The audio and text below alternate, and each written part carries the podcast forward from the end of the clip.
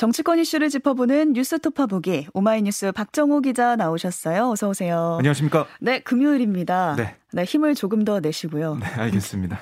네, 제가 오늘 금요일이라서 웃으면서 인사는 드렸지만 첫 소식부터 참 인상이 써지는 뉴스예요. 네. 상황을 좀 설명드리면 국민의힘 의원이 어제 서울의 수해 지역 자원 봉사를 갔는데 이 자리에서 실언이 나왔습니다. 우선 그 현장 음성 들어보겠습니다. 솔직히 비 좀 왔으면 좋겠다. 사진 잘 나고. 솔직히 비 좀 왔으면 좋겠다. 뭐 사진 잘 나오려면 이런 목소리인데 국민의힘 김성원 의원이죠. 네, 경기 동두천시 연천군이 지역구인 재선의 김성원 의원 어제 오전 국민의힘 소속 의원 40여 명과 보좌진, 당원 등과 함께 서울 동작구 사당동을 찾아 주민들의 수해 복구를 도왔는데요. 현장에서 이 김성원 의원이 이제 목소리 들으셨지만 김의원 이 오른쪽에는 권 원내대표, 왼편에는 이미자 의원이 함께 있었어요. 서 있었는데 네. 이김 의원이 권성동 원내대표를 향해서 어, 솔직히 비 좀 왔으면 좋겠다. 사진 잘 나오게라고 말을 했습니다. 음. 사실 이김 의원의 발언 이게 어, 주호영 비대위원장이 자원봉사 활동 시작에 앞서서 불필요한 언행을 삼가자 이런 당부를 했음에도 나왔는데요. 음, 주호영 위원장의 발언도 한번 들어보겠습니다. 네. 수세민들의 참담한 심정을 놓치지 마시고 어, 장난치거나 또 농담하거나 심지어 사진 찍고 하는 이런 일도 좀 안 해주셨으면 좋겠고 네, 이 발언 다음에 바로 솔직히 비좀 왔으면 좋겠다 사진 잘 나오게 이 발언이 나온 거예요. 그렇습니다. 어, 김 의원은 발언이 논란이 되자 기자들에게 입장문을 보내가지고 엄중한 시기에 경솔하고 사려 깊지 못했다. 깊이 반성하며 사과드린다라고 밝혔고 또 페이스북에도 다시 한번 사과문을 올려서 엎드려 사죄드린다 이렇게 강조를 했습니다.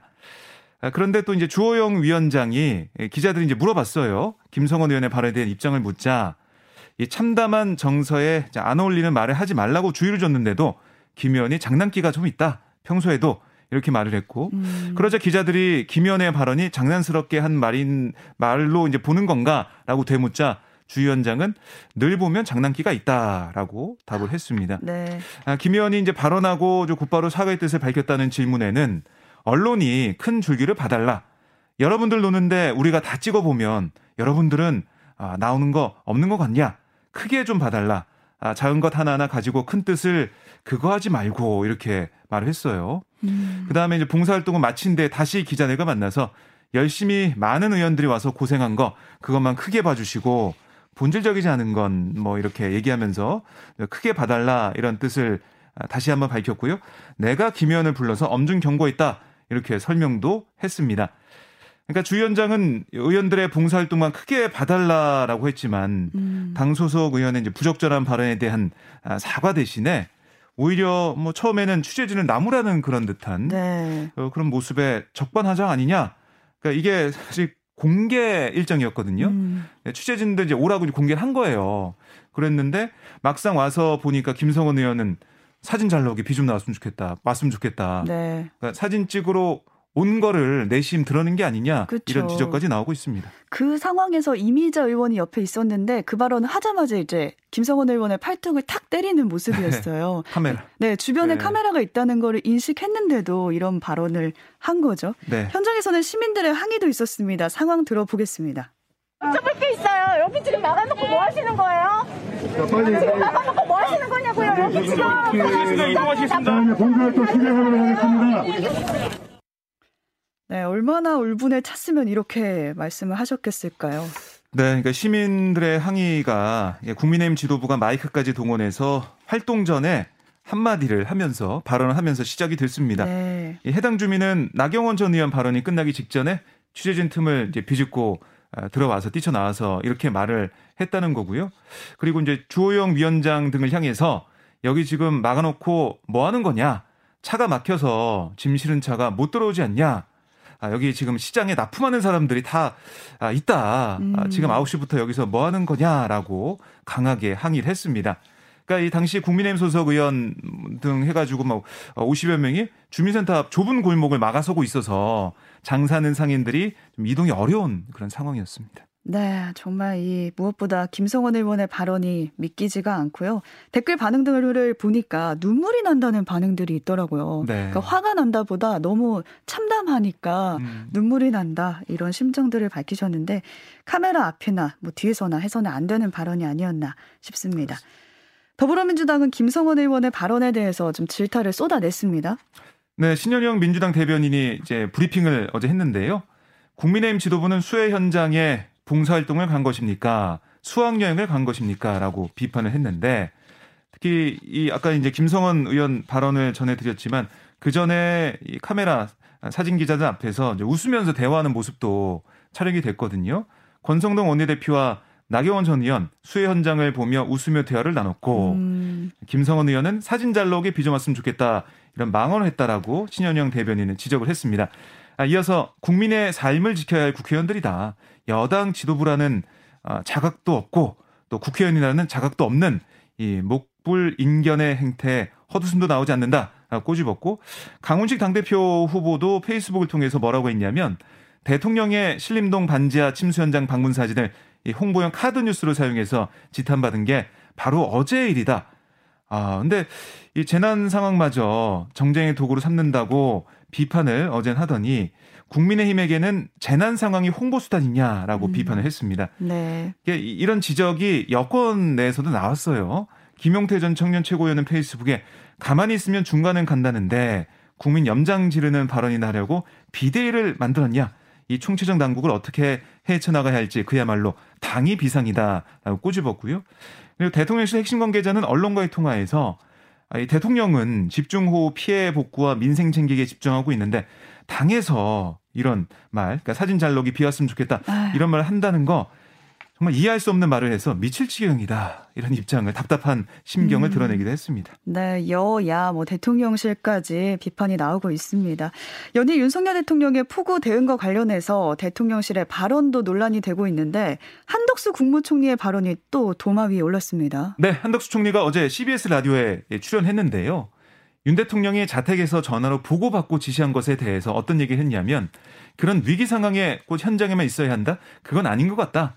이미 대통령께서 머물고 계시는 자택에도 지하 벙커 수준의 모든 관련 시절이 아, 시설이 거의 완벽하게 다 갖춰져 있다. 이렇게 말을 했습니다. 네. 그러니까 전화 지시가 휴대폰으로 하는 수준이 아니냐. 이런 질문에 어, 좀더 이제 모든 비밀이 보장될 수 있는 그런 통신 수단들이 다 있다.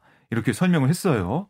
하지만 뭐 이어진 유인태 전 국회 사무총장 역시 CBS 라디오 인터뷰에서 뭐라고 했냐면 어, 통신이 충분하고 안 하고 대통령께서 지금 집무실로 좀 나가시는 게 그래도 국민들 보기에 더 좋을 것 같습니다. 라고 총리가 말했어야 했다. 음. 그러니까 총리가 경험이 많고 경륜이 많은 게 이게 뭘 말하는 거냐. 이럴 때는 대통령이 댁에 계신 것보다는 사무실로 나가시는 게 훨씬 국민들을 안심시킬 거 아니냐. 이렇게 또 어, 꼬집어서 얘기를 했습니다. 아, 그리고 유 전 총장은 지금 대통령실에서 하는 거 보면 전부 표 떨어지는 소리만 하고 있다. 뭐 무슨 대통령이 계신 데가 상황실이고 카드 뉴스 나온 거며 모든 게 정말 표 떨어지는 소리 하고 있다라고 아, 강하게 비판했습니다. 네. 그러면서 대통령실도 대대적인 물갈이를 하지 않고 저 참모들 가지고는 별로 표에 도움 안 될 거다. 이렇게 강조를 했습니다. 네, 그래서 이 한덕수 총리의 발언에 대해서 어제 관련 기사가 많이 나왔습니다. 대통령실 청년 대변인으로 박민영 국민의힘 대변인이 발탁됐다는 소식 전해드렸었는데 되자마자 지금 바로 논란에 휩싸였어요. 네. 과거에 구구 성향의 온라인 커뮤니티에서 쓰는 그 용어를 사용했다는 의혹인데 동생이 쓴 것 같다 이렇게 해명을 했습니다. 네, 앞서 어, 이 박 대변인이 SNS에서 사용하는 아이디로 일베 용어, 뭐 내다, 홍, 운지 이런 음, 단어를 쓴 게시물이 포착이 되면서 네. 박 대변인이 일베로 활동했다는 의혹이 제기가 됐습니다. 무슨 뜻인가요? 아, 이게 차마 아, 입에 네. 올리기가 좀 그런 어, 단어인데 네네. 네. 특정 지역을 비하하고 그 노무현 전 대통령을 좀 모욕할 때 일베에서 사용되는 표현이에요. 음. 그래서 박 대변인이 어떻게 좀 해명을 했냐면 어렸을 때 자신의 명의의 포털 아이디를 가지고 두 살 터울 남동생이 일간 베스트, 그러니까 1배에 가입을 했다. 자신은 1배에 접속한 적도 댓글을 남긴 적도 없다라고 반박을 했고요. 아, 그러면서 힘든 가정사를 언급하면서 동생을 비난하고 싶지 않다. 깊은 양해를 해주셨으면 좋겠다. 이렇게 말을 했습니다. 여기다가 박 대변인의 과거 발언도 주목받고 있는데요.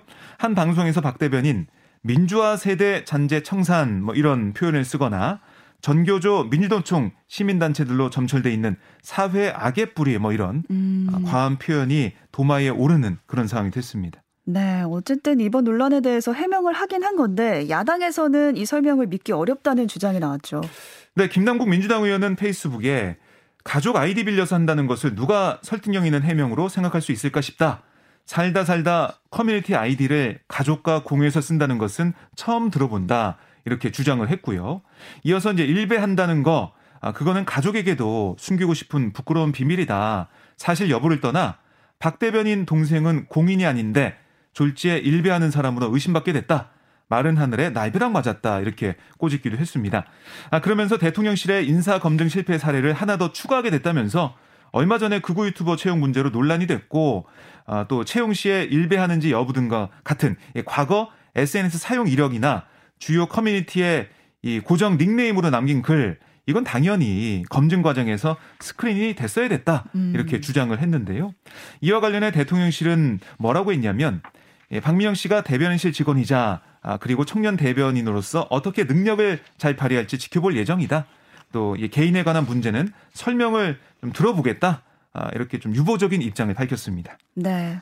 또 민주당은 지금 전당대회가 치러지고 있는데요. 97세대 당권 주자들이죠. 박용진, 강훈식 후보 단일화 가능성이 좀 희박해지고 있다고요? 네, 어, 그런 음, 어떻게 보면은 지금 워낙에 차이가 많이 나고 있기 때문에 네. 그런 관측이 나오고 있는데요.